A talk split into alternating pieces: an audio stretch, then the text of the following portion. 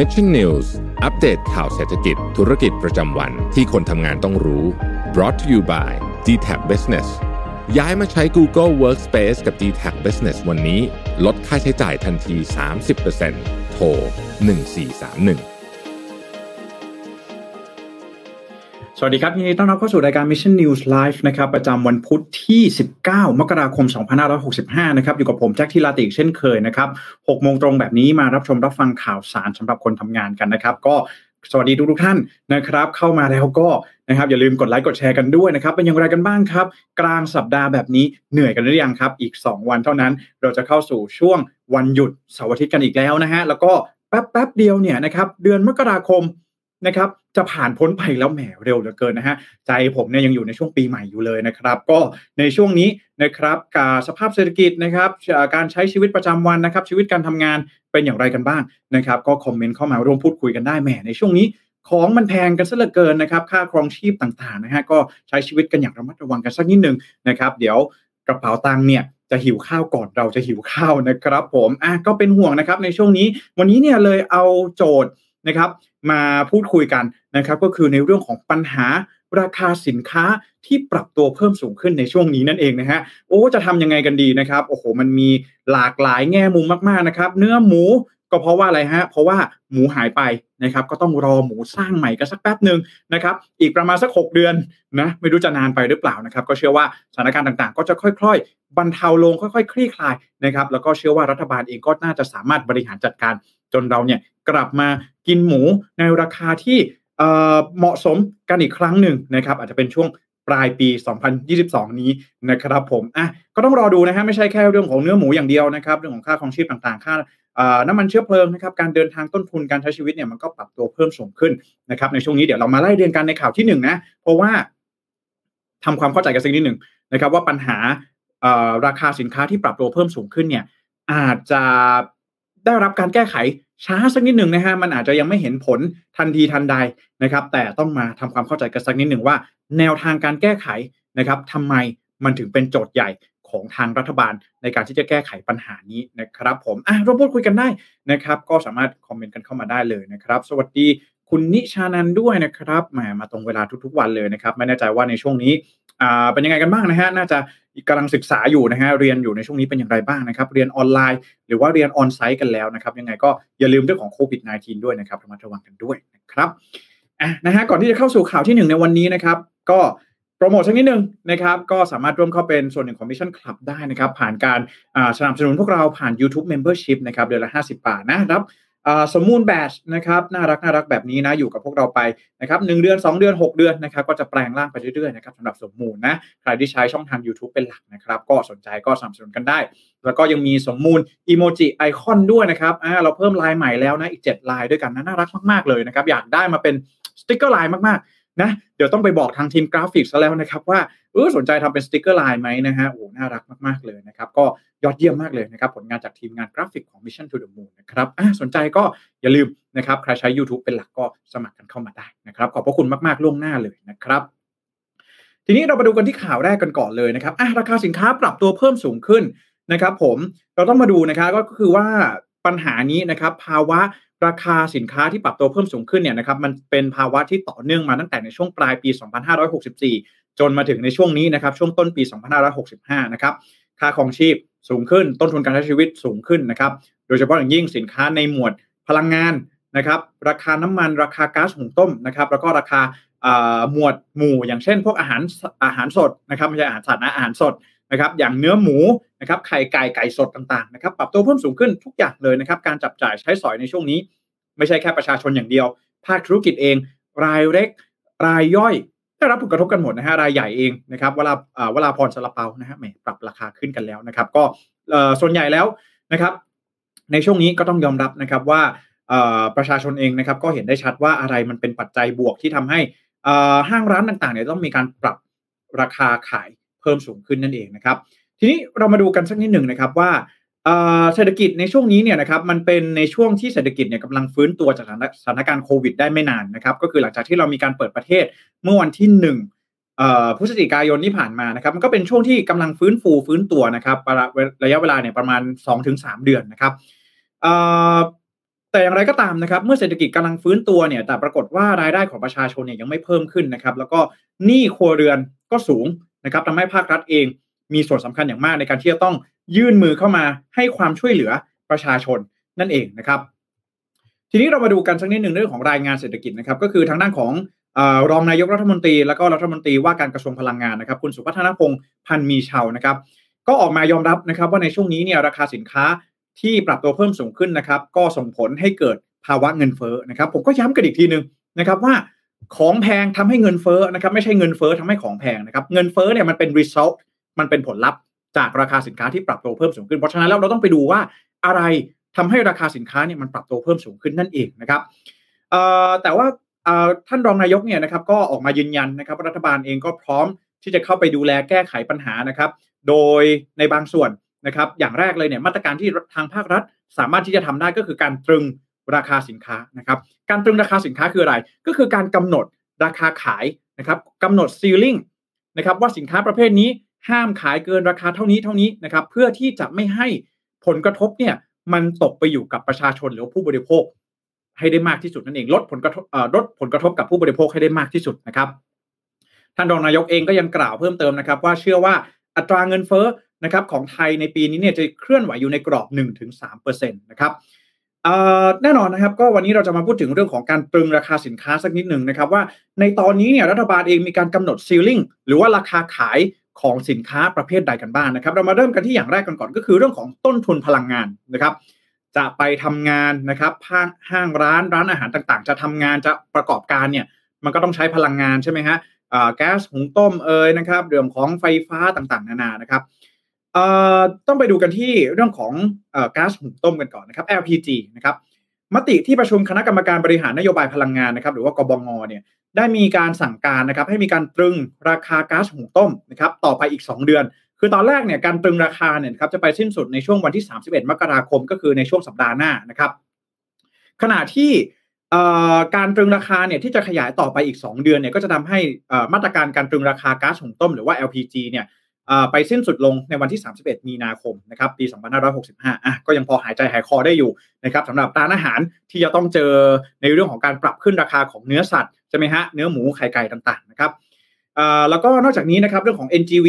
นะครับได้มีการร้องขอนะครับให้ทางด้านของปตทเนี่ยนะครับคงราคาขายปลีกของ NGV เอาไว้นะครับที่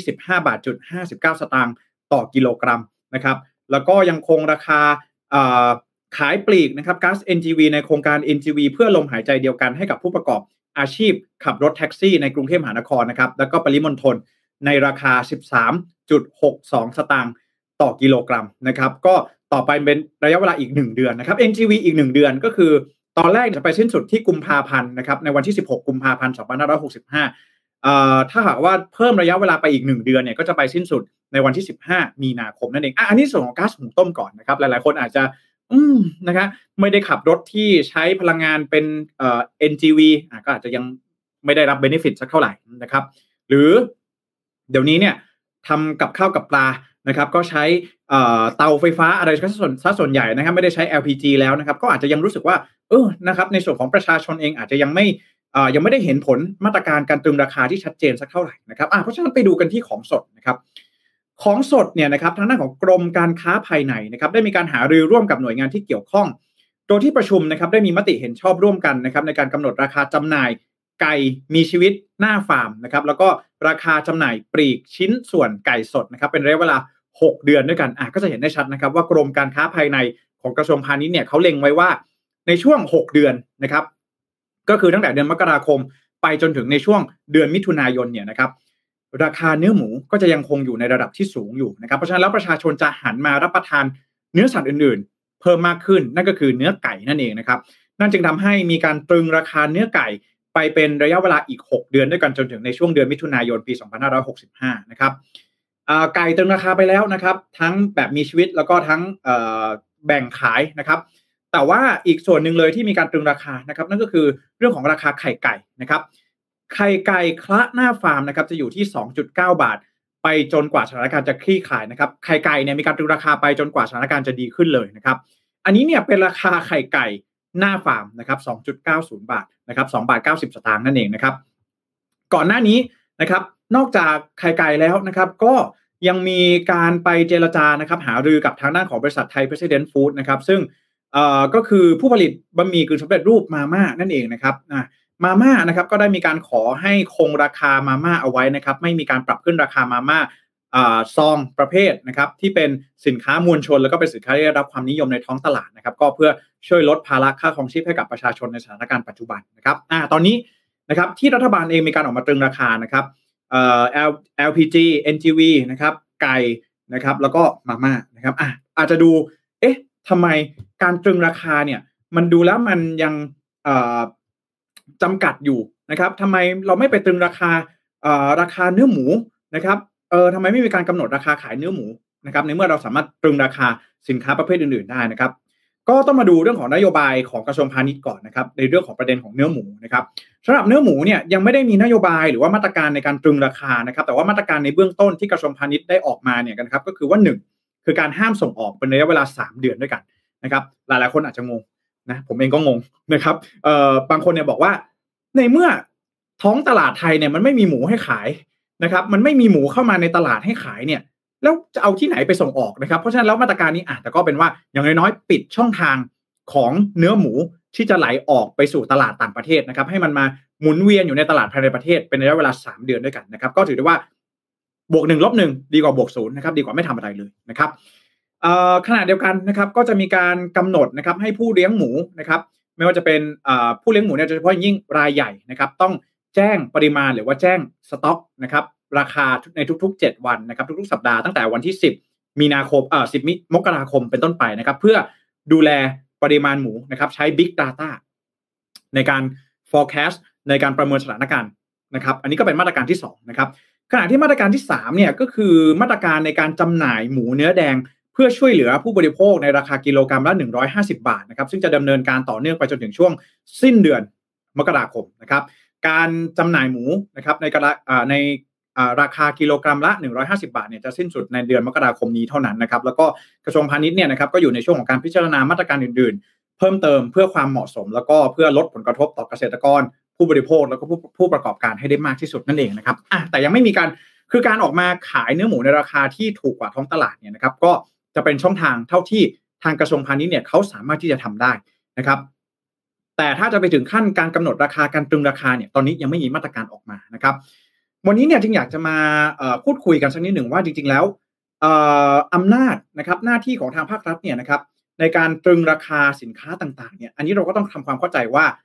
มันทำได้อย่างจำกัดนะครับรัฐบาลเองเนี่ยนะครับไม่สามารถที่จะเข้าไปตรึงราคาสินค้า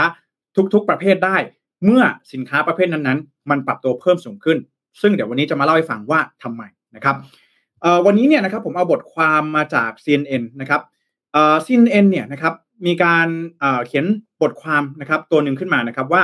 Should the government control the price of food and gas นะครับก็คือหมายความว่ารัฐบาลเนี่ยควรที่จะเข้าไปตรึงราคาสินค้าที่จะเป็นพวกของก๊าซหุงต้มน้ำมันเชื้อเพลิงต่างๆแล้วก็อาหารหรือไม่นะครับสำนักข่าว CNN เนี่ยรายงานนะครับว่าในตอนนี้นะครับต้องบอกก่อนว่าเรื่องของอัตราค่าครองชีพที่ปรับตัวเพิ่มสูงขึ้นเนี่ยมันไม่ได้เกิดขึ้นแค่ในประเทศไทยเท่านั้นนะครับที่สหรัฐนะครับที่สภาพยุโรปตอนนี้ก็ประสบพบเจอกันทั่วโลกนะฮะเรื่องของอัตราเงินเฟ้อที่ปรับตัวเพิ่มสูงขึ้นจากราคาสินค้าที่เพิ่มสูงขึ้นในช่วงนี้นั่นเองนะครับซึ่งมันก็เป็นผลพวงนะครับทางเศรษฐกิจที่มาจากทางด้านของสถานการณ์โควิด -19 นั่นเองนะครับแล้วก็ถ้าหากว่าสถานการณ์โควิด -19 รุนแรงขึ้นนะครับผลกระทบต่อเศรษฐกิจก็ยิ่งรุนแรงขึ้นตามไปด้วยนั่นเองนะครับเจอกันทุกที่นะครับไม่ใช่แค่ที่ประเทศไทยอย่างเดียวนะครับแต่ทีนี้เนี่ยคำถามอย่างที่ผมได้บอกไปว่าประเด็นในวันนี้ก็คือว่าทำไมรัฐบาลนะครับหรือว่ารัฐบาลเนี่ยควรจะเข้ามาตรึงราคาหรือว่ากำหนดราคาสินค้าไหมนะครับกำหนดซีลิ่งหรือเปล่านะครับทางด้านของนักวิชาการด้านเศรษฐศาสตร์นะครับหลายๆท่านเนี่ยก็ให้ความเห็นว่าในสภาวะที่เป็นสภาวะของการแพร่ระบาดของโรคแบบนี้ในสภาวะวิกฤตแบบนี้เนี่ยแล้วมันมีผลกระทบต่อเศรษฐกิจเนี่ยนะครับมันถือว่าเป็นเรื่องปกตินะครับปกติคือปกติในที่นี้หมายถึงว่าราคาสินค้าเนี่ยมันก็ควรจะปรับตัวเพิ่มสูงขึ้นจากสถานการณ์ที่มันเกิดขึ้นนั่นเองนะครับเป็นเรื่องที่เข้าใจได้ว่าทำไมราคาสินค้าเนี่ยถึงปรับตัวเพิ่มสูงขึ้นนะครับแต่ก็ยังให้ความเห็นว่ารัฐบาลเนี่ยนะครับไม่ควรเข้าไปกำหนดกลไกตลาดนะครับเพราะว่าถ้าหากว่ารัฐบาลเข้าไปแทรกแซงระบบเศรษฐกิจเนี่ยจะทำให้บริษัทกลุ่มผู้ผลิตสินค้าเนี่ยนะครับบิดเบือนราคาในตลาดแล้วก็จะส่งผลกระทบต่อห่วงโซ่อุปทานระยะยาวได้พูดง่ายๆว่า การที่รัฐบาลเข้าไปตรึงราคาสินค้าในระยะเวลานานๆเนี่ยนะครับมันจะส่งผลกระทบต่อกลไกตลาดแล้วก็เรื่องของห่วงโซ่อุปทานในระยะยาวนะครับระยะสั้นเนี่ยสามารถช่วยได้นะครับสามารถเข้าไปตรึงราคาในระยะสั้นๆได้เพื่อที่จะลดผลกระทบให้กับประชาชนแต่เข้าไปตรึงราคาเนี่ยยิ่งนานเท่าไหร่ยิ่งมีบาดแผลทางเศรษฐกิจที่อาจจะส่งผลกระทบในระยะยาวต่อไปได้นะครับทางด้านของคุณเดวิดอาร์เธอร์แล้วก็คุณกอสตินโกลสปีนะครับซึ่งเป็นนักวิชาการด้านเศรษฐศาสตร์นะครับก็มีความเห็นตรงกันนะครับว่าถ้าหากรัฐบาลเนี่ยเข้ามาควบคุมราคาสินค้านะครับก็จะทำให้ระบบเศรษฐกิจเนี่ยแย่ลงนะครับแล้วก็ถือว่าไม่ได้เป็นแนวทางที่ดีนักในการที่จะเข้ามาดูแลนะครับเศรษฐกิจนั่นเองนะครับขณะเดียวกันนะครับผู้เชี่ยวชาญอีกหลายรายนะครับก็ได้ให้ความเห็นว่าการควบคุมราคาสินค้านะครับเป็นเรื่องจำเป็นนะครับที่อาจจะต้องนำมาใช้นะครับเนื่องจากสภาวะเงินเฟ้อนะครับแต่ว่าการที่จะมันเป็นนโยบายที่จำเป็นนะครับมันควรที่จะทำนะครับเนื่องจากว่าถ้าหากว่าเราจะรอให้ภาวะเงินเฟ้อหายไปตามกลไกตลาดเนี่ยมันอาจจะใช้ระยะเวลานานนะครับแต่ว่าก็ต้องควรที่จะคำนึงถึงเรื่องของการแพร่ระบาดด้วยนะครับจากผลสำรวจนะครับของนักมีการทำเซอร์เวย์นะครับนักวิชาการด้านเศรษฐศาสตร์นะครับว่าคิดเห็นอย่างไรกันบ้างนะครับว่ารัฐบาลเนี่ยควรจะเข้ามาตรึงราคาสินค้าหรือเข้ามาควบคุมกลไกตลาดหรือไม่นะครับเซอร์เวย์เนี่ยนะครับพบว่านักวิชาการนะครับมากถึง1ใน4นะครับนักวิชาการด้านเศรษฐศาสตร์นะครับไม่เห็นด้วยจำนวนน้อยกว่า1ใน4นะครับก็คือพูดง่ายๆว่า3ใน4เนี่ยไม่เห็นด้วยนะครับว่ารัฐบาลเนี่ยควรจะเข้ามาควบคุมกลไกตลาดนะครับทีนี้เรามาดูว่าทำไมนะครับปัญหาที่จะเกิดขึ้นจริงๆก็คืออย่างแรกนะครับการที่รัฐบาลเข้ามาควบคุมราคาสินค้าเนี่ยนะครับจะกระตุ้นให้ผู้ผลิตนะครับผลิตสินค้าน้อยลงนะครับเพราะว่าผลิตไปต้นทุนมันสูงไงฮะแต่พอต้นทุนมันสูงเนี่ยผลิตไปนะครับกลับไปขายในราคาที่แพงขึ้นไม่ได้เท่ากับว่าต้นทุนเพิ่มนะครับกำไรเท่าเดิมนะครับทำให้เวลาขายเนี่ยนะครับกำไรที่เข้ากระเป๋าเนี่ยมันลดลงนะครับในทางกลับกันนะครับพอราคาสินค้ามันไม่ได้ปรับตัวเพิ่มสูงขึ้นตามกลไกตลาดเนี่ยมันจึงทำให้ดีมานด์ในตลาดของผู้บริโภคเนี่ยมันปรับตัวเพิ่มมากขึ้นนั่นเองนะครับแม้ทุกๆรัฐบาลในหลายๆประเทศนะครับจะยึดถือหลักการนี้นะครับอย่างเช่นในอาร์เจนตินานะครับในอาร์เจนตินาเนี่ยนะครับในช่วงหนึ่งเนี่ยมีอัตราเงินเฟ้อที่ปรับตัวเพิ่มสูงขึ้นถึง 50% ด้วยกันนะครับรัฐบาลเองก็มีการออกมานะครับควบคุมนะครับกำหนดราคาสินค้ามากถึง 1,000 รายการด้วยกัน 1,000 รายการนี่เยอะมากนะครับเมื่อกี้เนี่ยผมเล่ารัฐบาลไทยเนี่ยเรามีแค่อะไรฮะแค่ LPG NGV นะครับไข่ไก่เนื้อไก่แค่นั้นนะครับแต่ว่านี่อาร์เจนตินานะครับอัตราเงินเฟ้อ 50% จึงต้องควบคุมราคาสินค้ามากถึง 1,000 รายการนะครับขณะที่ฮังการีนะครับนายกรัฐมนตรีวิกเตอร์ออร์บันนะครับของฮังการีเนี่ยออกนโยบายควบคุมราคาแป้งน้ำตาลน้ำมันเนื้อสัตว์นะครับแล้วก็ถึงราคาเชื้อเพลิงแล้วก็ราคาค่าเช่าอีกด้วยนะครับแต่อย่างไรก็ตามนะครับส่วนใหญ่แล้วนะครับถ้าหากว่าเราลองย้อนอดีตนะครับไปดูว่าในอดีตเนี่ยนะครับรัฐบาลที่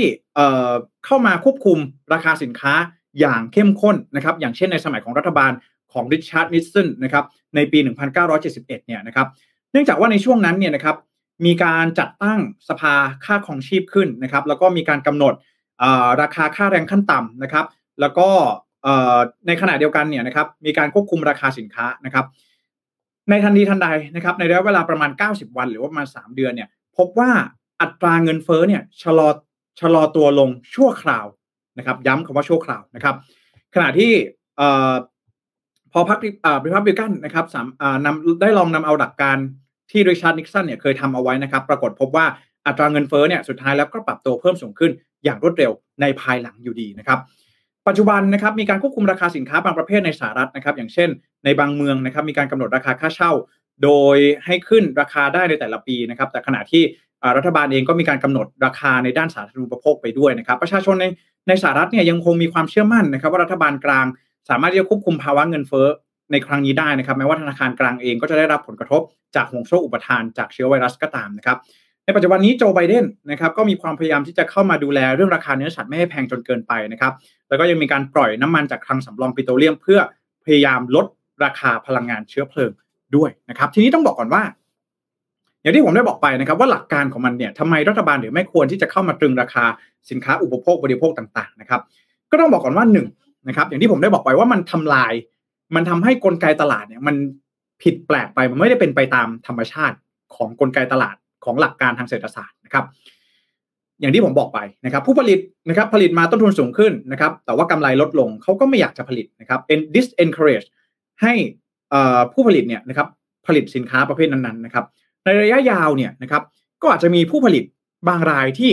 ล้มเลิกนะครับยุติการผลิตสินค้าชนิดนั้นไปเลยนะครับก็ทำให้ซัพพลายเนี่ยมันยิ่งลดน้อยลงเข้าไปอีกนะครับทำให้ราคาสินค้าประเภทนั้นๆเนี่ยมันก็ยิ่งปรับตัวสูงขึ้นไปอีกนะครับหรือถ้าหากว่าราคาสินค้ามันไม่ได้ปรับตัวสูงขึ้นตามกลไกตลาดดีมานด์ก็จะเพิ่มมากขึ้นนะครับแล้วก็ไม่เพียงพอต่อซัพพลายที่ลดน้อยลงนั่นเองนะครับเพราะฉะนั้น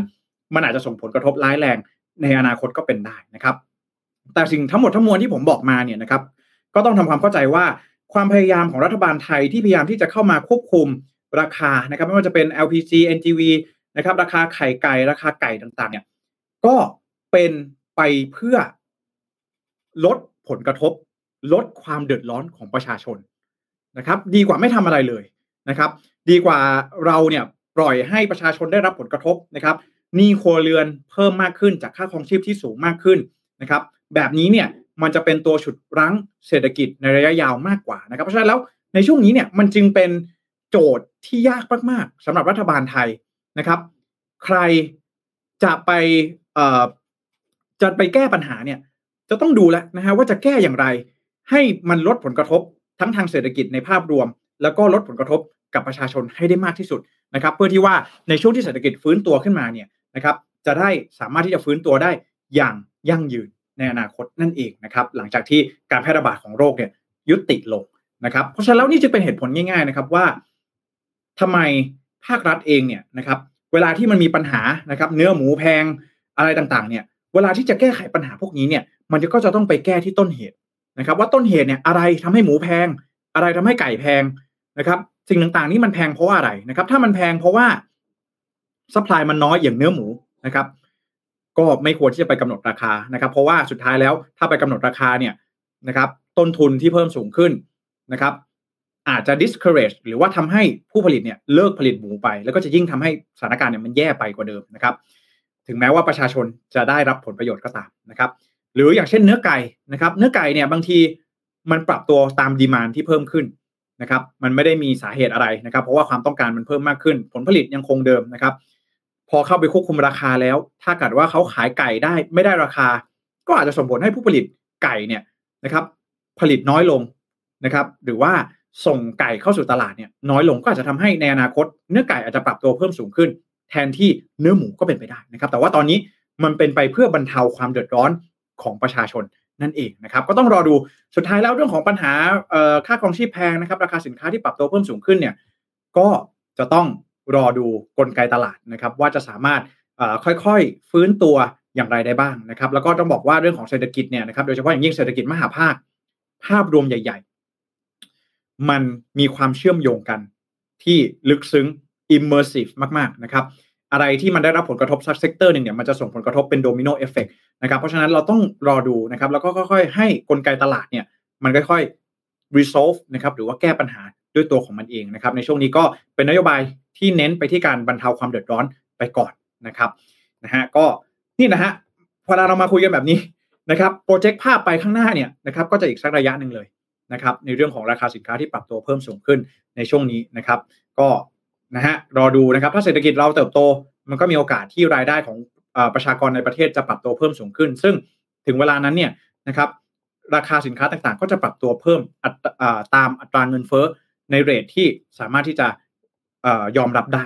ในอนาคตนะครับแต่ว่าวันนี้มาอธิบายให้ฟังนะครับเรื่องของโจทย์ใหญ่ของภาครัฐนะครับเรื่องของการแก้ไขปัญหาราคาสินค้าที่ปรับตัวเพิ่มสูงขึ้นนะครับยากมากนะครับหาทางลงค่อนข้างยากนะครับก็เป็นงานที่มีความซับซ้อนค่อนข้างสูงนั่นเองนะครับผมนะฮ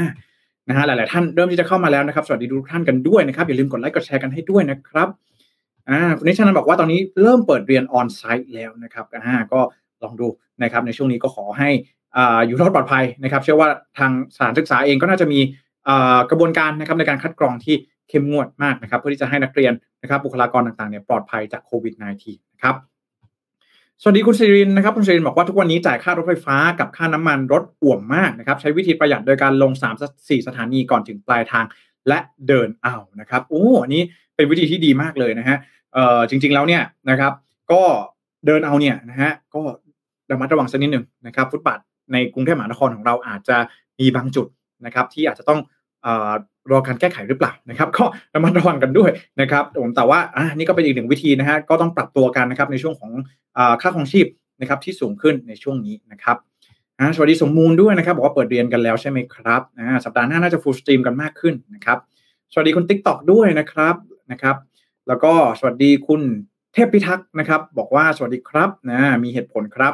รัฐน่าจะคิดได้แบบนี้ใครจะอยากผลิต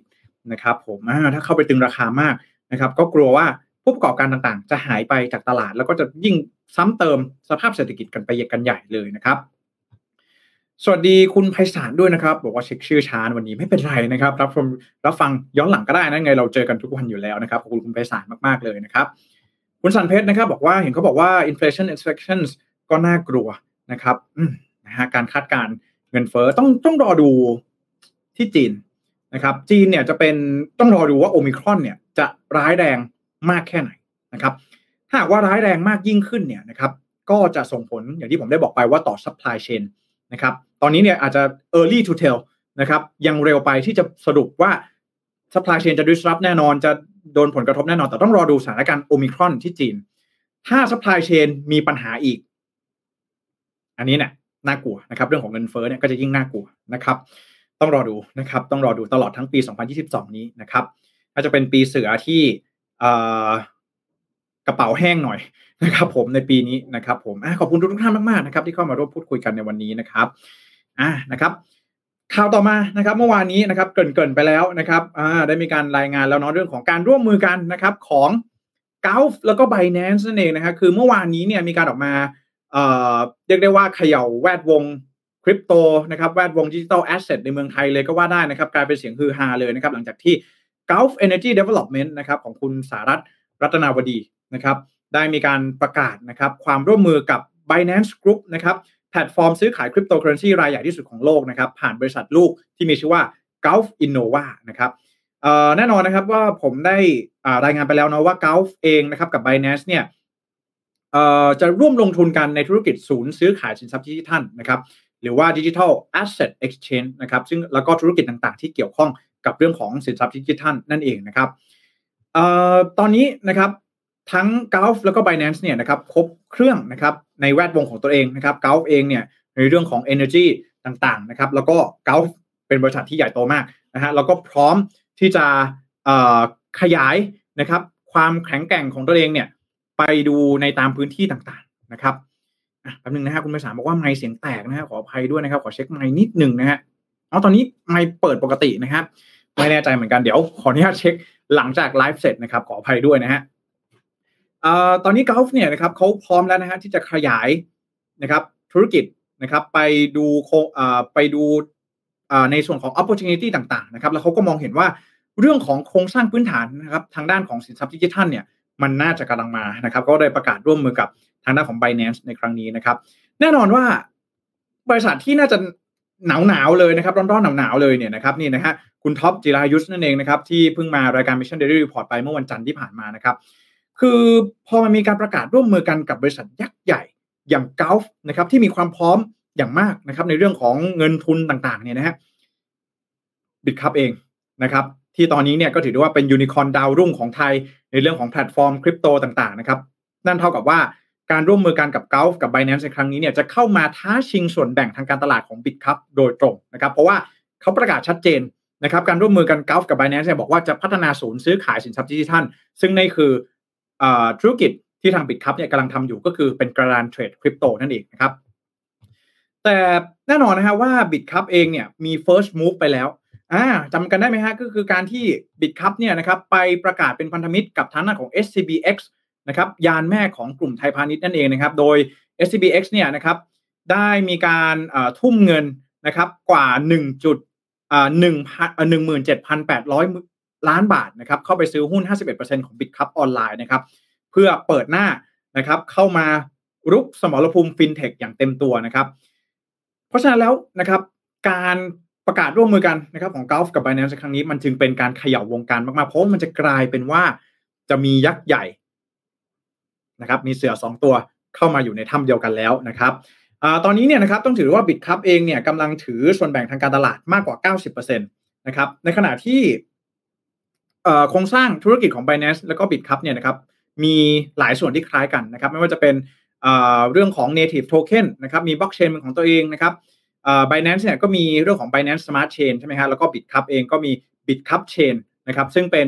เหรียญของตัวเองเป็น blockchain ของตัวเองนั่นเองนะครับแต่สิ่งที่น่าสนใจเลยก็คือว่า Gulf เนี่ยนะครับบริษัท Gulf Energy Development เนี่ยเขาเป็นบริษัทที่มีกระแสเงินสดนะครับมีเงินทุนมีคอนเนคชั่นต่างๆนะครับแล้วก็อย่าลืม Gulf เนี่ยเพิ่งไปลงทุนในบริษัทแม่ของ AIS อย่าง InTouch เนี่ยนะครับ AIS เนี่ยมีส่วนแบ่งทางการตลาดมากถึง44ล้านรายนะครับถือว่า Gulf เนี่ยมีความพร้อมสูงมากๆนะครับเพราะฉะนั้นแล้ว Binance เองนะครับที่ก็เป็นยักษ์ใหญ่อยู่แล้วมาเจอกับ Gulf ด้วยนะครับพอเข้ามาเล่นในตลาดเมืองไทยเนี่ยจึงเป็นสิ่งที่น่าสนใจมากๆนะครับปัจจุบันนี้นะครับ Binance Coin นะครับมี Market Cap เป็นอันดับ3ของโลกนะครับเป็นรองเพียงแค่ Bitcoin แล้วก็ Ethereum เท่านั้นนะครับแล้วก็ในโลกของ DeFi นะครับแน่นอนก็ต้องดูกันในเรื่องของ Blockchain นะครับBinance Smart Chain นะครับต่างๆ Bitkub Bitkub Chain นะครับซึ่งแน่นอนนะครับว่าตอนนี้เนี่ยครับก็มีการคาดการณ์นะครับจากทางด้านของนายกสมาคมสินทรัพย์ดิจิทัลไทยนะครับคุณสุภกฤษนะครับบุญศาสตร์นะครับซึ่งได้มีการออกมาให้ความเห็นนะครับกับทางด้านของสำนักข่าวประชาชาติธุรกิจนะครับว่าดีลนี้อาจจะไม่ได้ทำให้การแข่งขันของแพลตฟอร์มซื้อขายคริปโตในประเทศไทยเพิ่มดีกรีขึ้นแม้ผู้เล่นรายเดิมที่มีอยู่มาก่อนหน้านี้จะมีฐานแข็งแรงนะครับเพราะว่าตลาดไทยเนี่ยยังมีโอกาสขยายตัวได้อีกมากนะครับในหลายส่วนก็คือพูดง่ายๆว่าตอนนี้เนี่ย Bitkub เขามามีส่วนแบ่งทางการตลาดที่เยอะที่สุดในเมืองไทยใช่ไหมฮะแต่ว่าการเข้ามาเนี่ยนะครับมันยังมีในแง่มุมอื่นที่จะให้หลายๆบริษัทหลายๆภาคส่วนที่จะเข้ามาเล่นในธุรกิจสินทรัพย์ดิจิทัลเนี่ยไปเล่นอยู่อีกเยอะเหมือนกันนะครับไม่ว่าจะเป็นเรื่องของ ICO Portal อย่างที่ผมได้บอกไปว่าการเป็นนะครับ Gateway ในการที่จะทำ Initial Coin Offering นะครับเป็นต้นนะครับเมื่อพูดถึงอุตสาหกรรมนี้เนี่ยนะครับหลายๆคนก็จะมองว่ามันจะเป็นในเรื่องของการซื้อขายคริปโตเพียงอย่างเดียวหรือเปล่านะครับแต่จริงๆในความเป็นจริงแล้วเนี่ยมันไม่ใช่นะครับมันมีอีกหลายส่วนมากๆแล้วก็ยังมีอีกหลายฟิลมากๆที่มันยังรอการต่อยอดจากภาคเอกชนนั่นเองนะครับสิ่งที่น่าสนใจเลยของดีลนี้ก็คือว่าการนำเอาจุดแข็งของ Gulf แล้วก็ Binance มารวมกันมาต่อยอดทางธุรกิจเนี่ยนะครับก็จะต้องมาดูว่าในอนาคตนะครับ Gulf กับ Binanceจะมีการมีขอบเขตการร่วมมือที่จะเข้ามาพัฒนากันเรื่องอะไรบ้างนะครับเพราะฉะนั้นในตอนนี้นะครับก็ต้องรอดูกันต่อไปนะครับก็ถือว่าเป็นดีลที่น่าสนใจมากๆนะครับว่าสุดท้ายแล้ว Gulf กับ Binance เนี่ยจะเข้ามาทำอะไรกันบ้างนะครับเพราะฉะนั้นแล้วตอนนี้นะครับทางด้านของ Bitkub เองนะครับก็แน่นอนอยู่นิ่งไม่ได้นะครับก็จะต้องมีการจับมือนะครับหาพันธมิตรต่างๆเพื่อที่จะร่วมกันนะครับพัฒนาขีดความสามารถพัฒนาศักยภาพของบริษัทในการที่จะลุกคืบเข้าสู่ตลาดสินทรัพย์ดิจิทัลเพื่อที่จะกลายเป็นผู้เล่นรายสำคัญให้ได้มากๆนั่นเองนะครับในอนาคตนะครับในปีหน้านะครับจากการเปิดเผยนะครับก็คิดว่า Bitkub เองเนี่ยนะครับก็มีแผนงานนะครับที่จะสร้างสิ่งใหม่ๆนะครับร่วมมือกับพาร์ทเนอร์ไม่ว่าจะเป็น Play to Earn นะครับ Learn to Earn ต่างๆนะครับก็ถือว่าปี2022เนี่ยเป็นปีแห่งการลงทุนแล้วก็การร่วมทุนนะครับการจับมือร่วมกันกับพาร์ทเนอร์ในปัจจุบันเนี่ยนะครับมีพาร์ทเนอร์ไปแล้วกว่า120โปรเจกต์เยอะมากนะครับThe Mall นะครับล่าสุดนะครับBitkub World Tech นะครับก็พร้อมเหมือนกันที่จะมีการสร้างบุคลากรด้านบล็อกเชนแล้วก็เทคโนโลยีใหม่ๆให้กับไทยนะครับปัจจุบัน Bitkub มีบัญชีนะครับมีผู้ใช้งานเนี่ยประมาณ 3.2 ล้านกว่าบัญชีนะครับแล้วก็เป็นบัญชีที่ Active เนี่ยอยู่ประมาณที่ 1.2 ล้านบัญชีนะครับแน่นอนนะครับสิ่งที่มันน่าสนใจเลยก็คือว่าตลาดสินทรัพย์ดิจิทัลในบ้านเราเนี่ยมันยังมีรูมยังมีที่ว่างให้เติบโตได้อีกเยอะนะครับเพราะฉะนั้นแล้วการที่เรามียักษ์ใหญ่เข้ามาเนี่ยโอ้โหมันน่าตื่นเต้นมากๆนะครับว่าเขาจะทำอะไรกันจะทำอะไรกันเนี่ยฮะเข้ามาจะพัฒนาอะไรจะมี ICO Portal เยอะขึ้นไหมนะครับโอกาสในการลงทุนในอนาคตเนี่ยไม่ได้มีแต่เพียงแค่การถือหุ้นแล้วนะครับมีการไปถือโทเค็น investment token ต่างๆนะฮะเดี๋ยวโค้ชหนุ่มเนี่ยสอนเรื่องการเงินเนี่ยผมคิดว่าอาจจะต้องมาเจาะลึกเรื่องของ investment token หรือเปล่านะครับเพราะว่ามันเหมือนกับหุ้นเลย นะครับเหมือนกับหุ้นเลยแล้วก็มันจะอาจจะต้องมีการประเมินความเสี่ยงอะไรที่แตกต่างกันกับหุ้นเทคนิคการลงทุนต่างๆที่มันจะต้องตามมาอย่างแน่นอนเพราะฉะนั้นแล้วที่คุณท็อปจิรายุทธเนี่ยบอกว่าปีนี้นะครับเป็นปีแห่งการลงทุนแน่นอนนะครับดูเดือดแน่นอนนะครับลงทุนเนี่ยไม่ใช่หุ้นไม่ใช่การลงทุนกองทุนแล้วนะครับเดี๋ยวนี้ต้องมาพูดกันเรื่องของสินทรัพย์ดิจิทัลนะครับโทเค็นต่างๆคริปโตต่างๆนะครับก็ถือว่าโอ้น่าจับตาดูแล้วก็น่าจะเป็นปีที่เราได้เห็น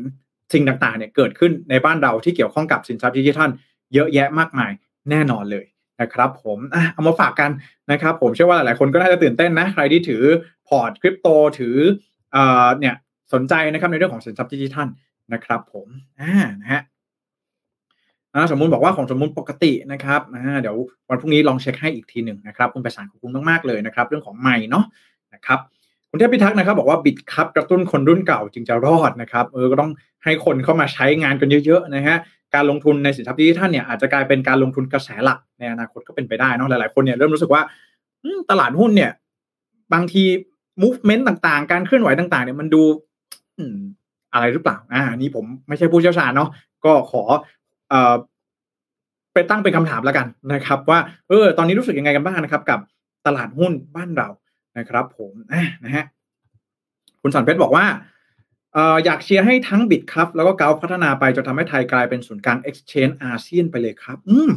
อันนี้น่าสนใจนะฮะเพราะว่าสิ่งนี้เนี่ยผมสนใจมากเพราะว่าเป็นสิ่งที่ผมคิดมาโดยตลอดนะครับไม่ใช่แค่เรื่องของสินทรัพย์ดิจิทัลอย่างเดียวนะครับผมคิดว่าไทยเราเนี่ยนะครับมี potential มีโอกาสในการเป็นผู้นำในอาเซียนในด้านต่างๆที่ค่อนข้างเยอะนะครับ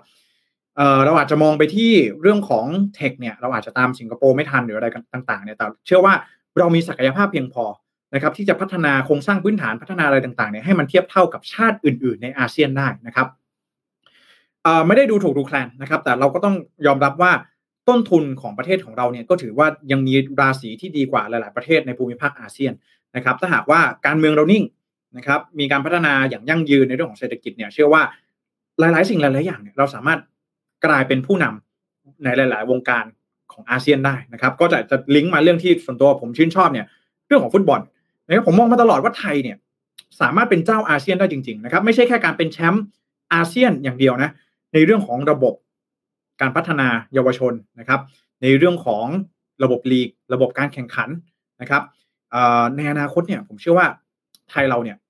นะเป็นผู้นำในด้านนี้ได้นะครับด้านที่ผมเห็นได้ชัดเท่าที่ผมคุกคลีกันมานะครับผมเชื่อว่าทุกท่านที่อยู่ในฟิลต่างๆอยู่ในภาคส่วนต่างๆเนี่ยก็น่าจะเห็นตรงกันนะครับว่าไทยเราเนี่ยมีศักยภาพแล้วก็มีทรัพยากรนะครับที่สามารถต่อยอดให้ไปไกลได้ในระดับอาเซียนนะครับผมนะฮะอันนี้ความคิดเห็นส่วนตัวนะครับผมก็มาฝากกันนะครับไปกันที่ข่าวสุดท้ายนะครับผมว่าสำนักข่าวBloombergนะครับวันนี้มารายงานกันนะครับก็อย่างที่ถ้าใครติดตาม Mission to the Moon บ่อยๆเนี่ยก็จะเห็นได้ชัดนะครับว่าเรื่องของการ remote working นะครับ working แบบ hybrid นะครับ hybrid work เนี่ยเข้า2วัน3วันอะไรแบบนี้นะครับต่อสัปดาห์เนี่ยนะครับเข้าออฟฟิศ 2-3 วันต่อสัปดาห์เนี่ยมันน่าจะอยู่ต่อไปนะครับทีนี้เนี่ยสำนักข่าวBloombergนะครับรายงานว่าผลสำรวจของนักเศรษฐศาสตร์นะครับจากมหาวิทยาลัยชิคาโกสแตนฟอร์ดนะครับแล้วก็สถาบันเทคโนโลยีแห่งชาติเม็กซิโกเนี่ยเขาพบว่าแรงงานส่วนใหญ่นะครับในสหรัฐเนี่ยทำงานจากบ้านนะครับมากถึง 42.4% ด้วยกันนะครับเนี่ยนะฮะซึ่งแล้วก็มีแนวโน้มที่จะเพิ่มสูงขึ้นในเดือนมกราคมนี้ด้วยนะครับแล้วก็ดูเหมือนว่ามันเป็นเทรนด์ที่มันจะยังคงอยู่ต่อไปนะครับเนื่องจากว่าผลสำรวจฉบับนี้เนี่ยก็ยังแสดงให้เห็นนะครับว่าแรงงานในสหรัฐเนี่ยส่วนใหญ่แล้วก็คาดหวังว่าจะทำงานจากที่บ้านในช่วงหลังการแพร่ระบาดหรือว่า post pandemic เนี่ยอย่างน้อยๆ1วันต่อสัปดาห์หรือประมาณ 21% ของจำนวนวันทำงานนะครับวันทำงานเนี่ยบางคนอาจจะทำงาน 5-6 วันต่อสัปดาห์ใช่ไหมฮะแต่ถ้าเราเบสจากการทำงาน5วันต่อสัปดาห์เนี่ย 21% ก็คือ1วันนั่นเองนะครับ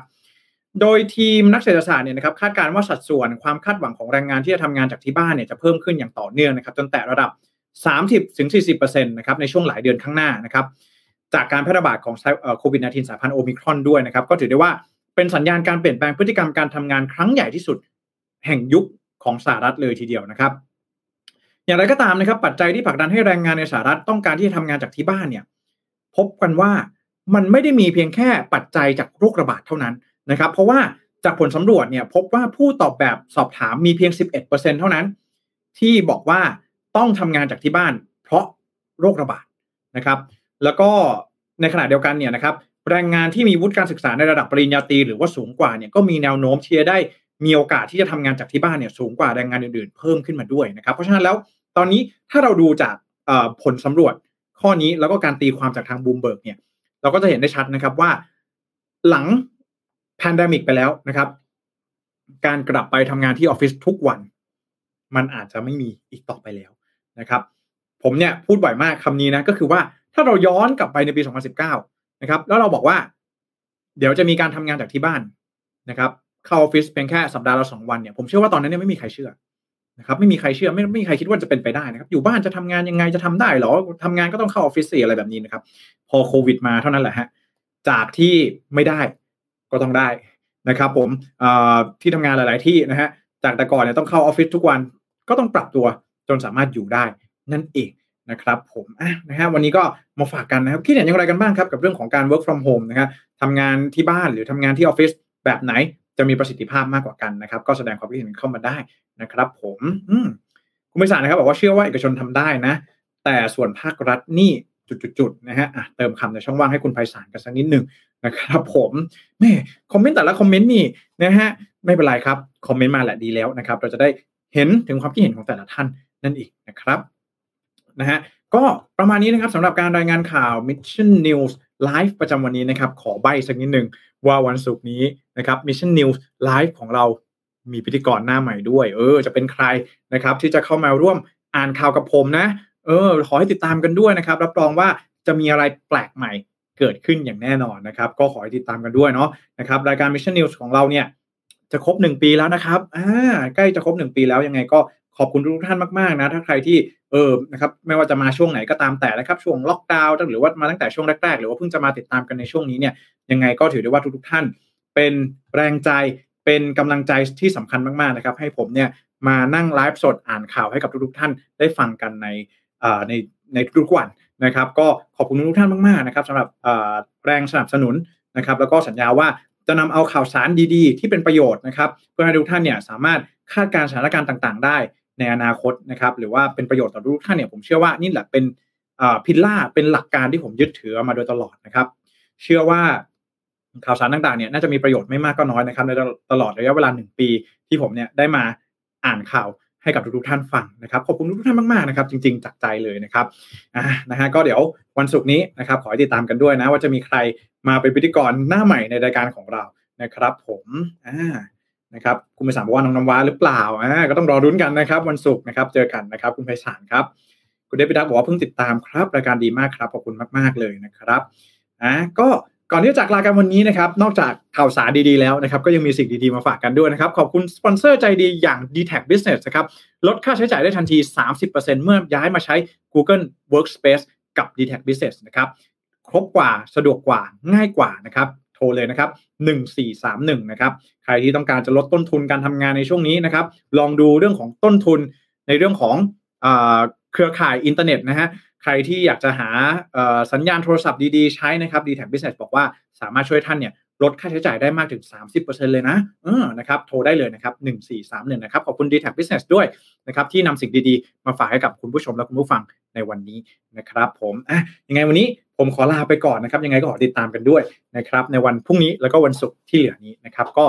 นะครับวันนี้ผมขอลาไปก่อนนะครับแล้วพบกับทุกท่านใหม่วันพรุ่งนี้สำหรับวันนี้สวัสดีครับ